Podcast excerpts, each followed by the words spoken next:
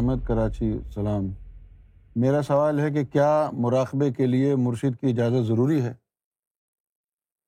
مراقبے کے لیے صرف مرشد کی اجازت ہی نہیں، مراقبے کے لیے صرف مرشد کی اجازت کی ضرورت نہیں ہوتی۔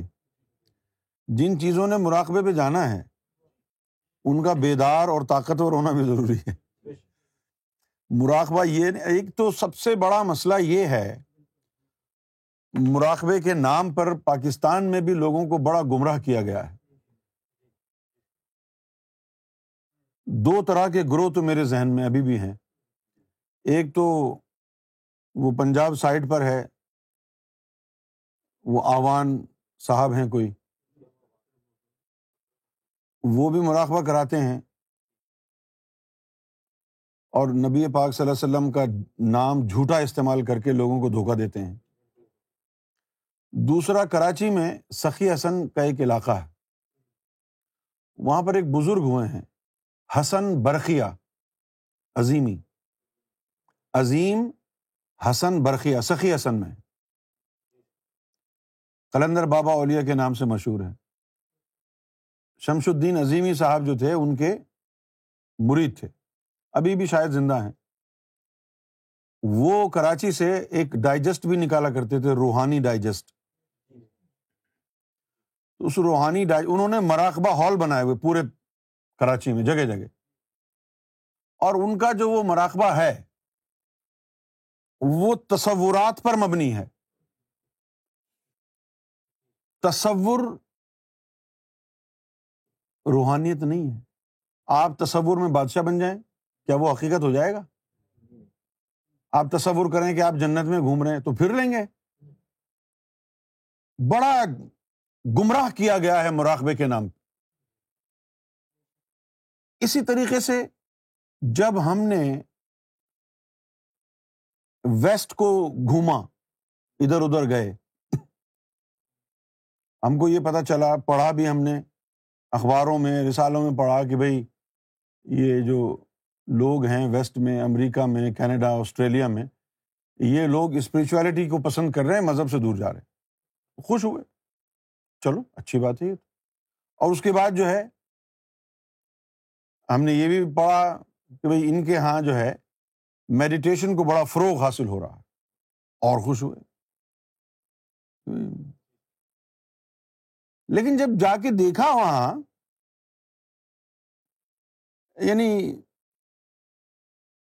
جگہ جگہ مختلف جگہوں پر جا کے دیکھا، بھائی یہ اسپریچویلٹی کی کیا تعریف کر رہا ہے، یہ کیا بول رہا ہے، اور یہ کون سا مراقبہ سمجھا رہا ہے، یہ کون سا مراقبہ سمجھا رہا ہے، تو میں تو سر پکڑ کے بیٹھ گیا، یہ کیا ہو رہا ہے۔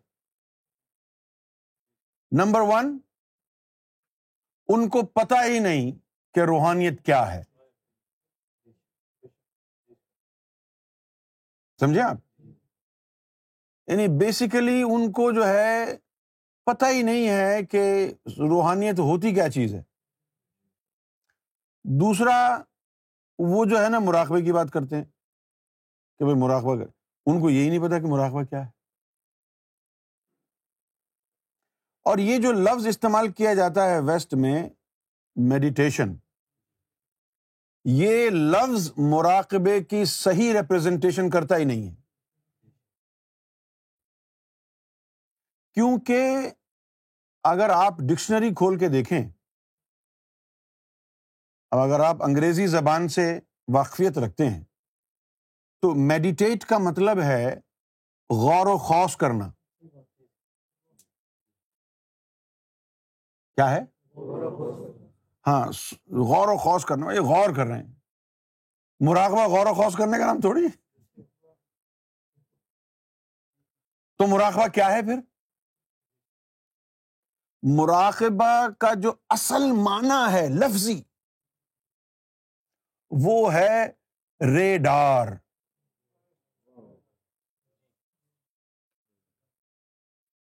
کیا ہے؟ ریڈار۔ ریڈار کیا کرتا ہے؟ چیزوں کو ڈیٹیکٹ کرتا ہے۔ اسی طرح ہمارے اندر یہ مختلف ارواح ہیں، ایک لطیفہ قلب ہے، اس کا تعلق عالم ملکوت سے ہے، اب آپ یہاں بیٹھے ہوئے ہیں عالم ناسود میں، آپ دیکھیں کہ بھئی عالم ملکوت میں کیا ہو رہا ہے، کیسے کریں گے؟ اللہ تعالیٰ نے عالم ملکوت کی ایک روح آپ کے اندر رکھی، اس کو جگاؤ، اس کو تیار کرو، اس کو بیدار کرو، تیار کرو، طاقتور کرو۔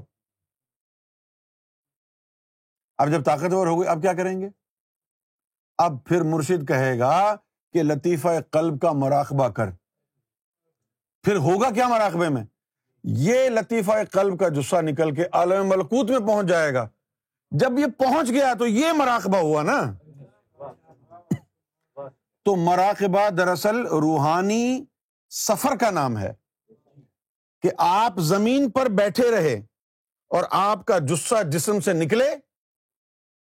اگر ملکوت میں جانا ہے تو قلب نکلا، ملکوت پہنچ گیا، آپ ادھر ہی بیٹھ کے اس ریڈار کے ذریعے دیکھ رہے ہیں کہ ملکوت میں کیا ہو رہا ہے۔ اور اگر مراقبہ لگا رہے ہیں لطیفہ روح کا تو یہاں بیٹھے بیٹھے بیت المامور میں چلے گئے۔ جو بلے شاہ نے کہا نا، اسا عشق نماز جدو نیتی ہے تدو پل گئے مندر مسیتی، اس کا مطلب کیا ہوا؟ جب نماز کا وقت آیا انہوں نے روح کی طرف توجہ کی، روح نکل کے بیت المامور پہنچ گئی نا، جہاں ہر وقت طواف ہوتا رہتا ہے۔ وہ نماز حقیقت ہے نا، تیرا جسم ادھر ہی بیٹھا رہا۔ اس کا مطلب کیا ہوا؟ اسا عشق نماز جدو نیتی ہے بھول گئے مندر مسیتی ہے، کہ عشق نماز جو ہے یہاں نہیں ہوتی، نہ مندر میں نہ مسجد، وہ بیت المامور عالم جبروت میں ہوتی ہے۔ جب ہم نے وہ پا لی تو نہ ادھر گئے نہ ادھر گئے، بس اب ادھر ہی چلے جاتے ہیں۔ فَإِذَا فَرَغْتَ فَانصَب وَإِلَىٰ رَبِّكَ فَارْغَب۔ حضور کو بھی یہ خطاب ہوا کہ یا رسول اللہ فَإِذَا فَرَغْتَ فَانصَب، جو فنصب نبوت آپ کو عطا کیا ہے، جب دن بھر تبلیغ سے فارغ ہو جائے، رات ہو جائے، وَإِلَىٰ رَبِّكَ فَارْغَب، تو پھر مراقبہ کرنے بیٹھ جائیں، وہی مزہ آئے گا جو معراج میں آیا تھا۔ اپنی چیزوں کو لے کے پہنچ جائیں ہمارے پاس۔ فَإِذَا فَرَغْتَ فَانصَب وَإِلَىٰ رَبِّكَ فَارْغَب، اپنے رب کے پاس پہنچ جائیں۔ تو در حقیقت مراقبہ جو ہے وہ آپ کے سینے سے ان لطائف کو نکل کر اپنے عالم تک پہنچنے کا نام ہے۔ اب آپ صرف یہ دیکھیں میں ایک بہت بڑا ہرا بھرا گارڈن ہے، میں وہاں گھوم رہا ہوں، یہ تو یار کھلواڑ ہے۔ کیوں خدا کا غضب مانگ رہے ہو؟ ہر چیز میں ملاوٹ، ہر چیز میں کرپشن، ہر چیز میں جھوٹ۔ مراقبہ سوچ و وچار کا نام تو نہیں ہے نا۔ مراقبہ تو ان روحوں کو طاقتور بنا کر جہاں سے یہ روحیں آئی تھیں انہی عالم تک ان روحوں کو دوبارہ پہنچانا ہے۔ ایک پھر مراقبہ ہوتا ہے مراقبہ tul Mout۔ کیا ہوتا ہے؟ مراقبۃ الموت۔ مراقبۃ الموت میں کیا ہوتا ہے کہ لطیفہ روح اور لطیفہ انا کا مراقبہ اکٹھا لگتا ہے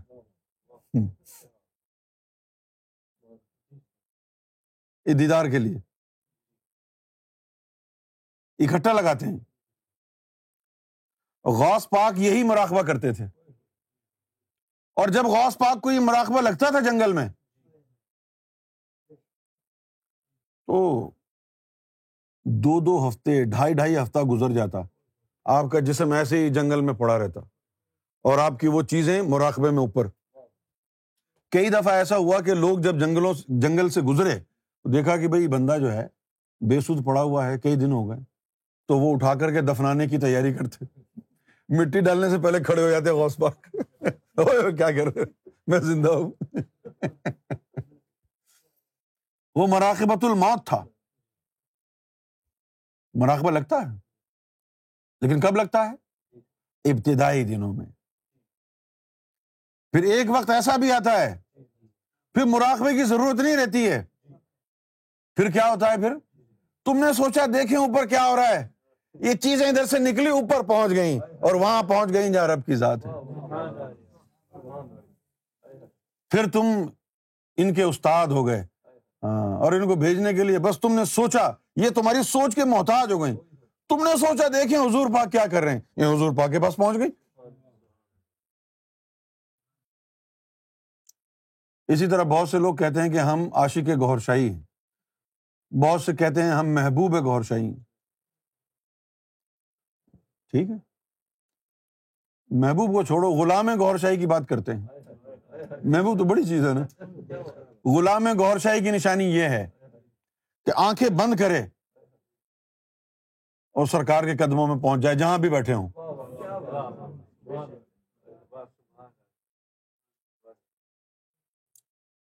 کیوں جی؟ ایک غلام اور بھی ہوتا ہے، وہ سرکار کے بارے میں سوچے اور سرکار سامنے موجود ہوں اور پوچھے کہ ہاں بیٹا کیا آیا، کیا حال ہے۔ ایسے نہیں ہوتے غلام، ادھر ادھر کی باتیں ہانکنے والے، پرچارے مہدی میں رکاوٹیں کھڑی کرنے والے۔ یہ فقیروں کو پتہ نہیں چلتا ہے، کچھ ادائیں فقیروں کی ایسی ہوتی ہیں، وہ خود کہتے ہیں میں کافر ہوں، مجھے گالیاں دو، آؤ مارو مجھے۔ یہ سارا نظام اندر کا ہے۔ ظاہر کی آنکھ سے نہ تماشا کرے کوئی، ہو دیکھنا تو دیدائے دل وا کرے کوئی۔ ظاہر کی آنکھ سے نہ تماشا کرے کوئی، ہو دیکھنا تو دیدائے دل وا کرے کوئی۔ منصور کو ہوا لبے گویا پیام موت، منصور کو ہوا لبے گویا پیام موت، اب کیا کسی سے عشق کا دعویٰ کرے کوئی، اب کیا کسی سے عشق کا دعویٰ کرے کوئی۔ تو مرشد جو ہے، آج کل کے تو مرشد ہی دو نمبر ہیں، مراقبے کی کہانی کہاں بتاتے ہیں وہ۔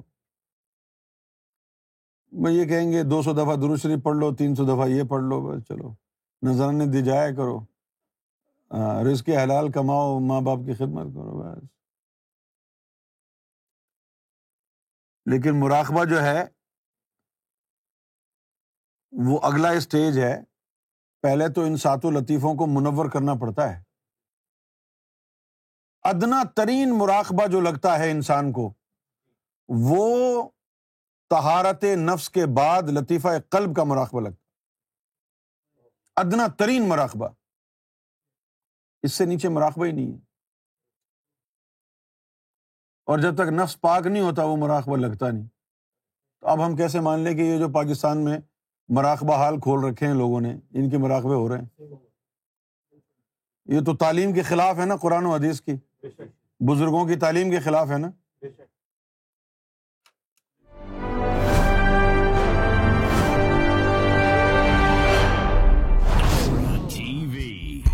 Bringing light, love and peace in your life.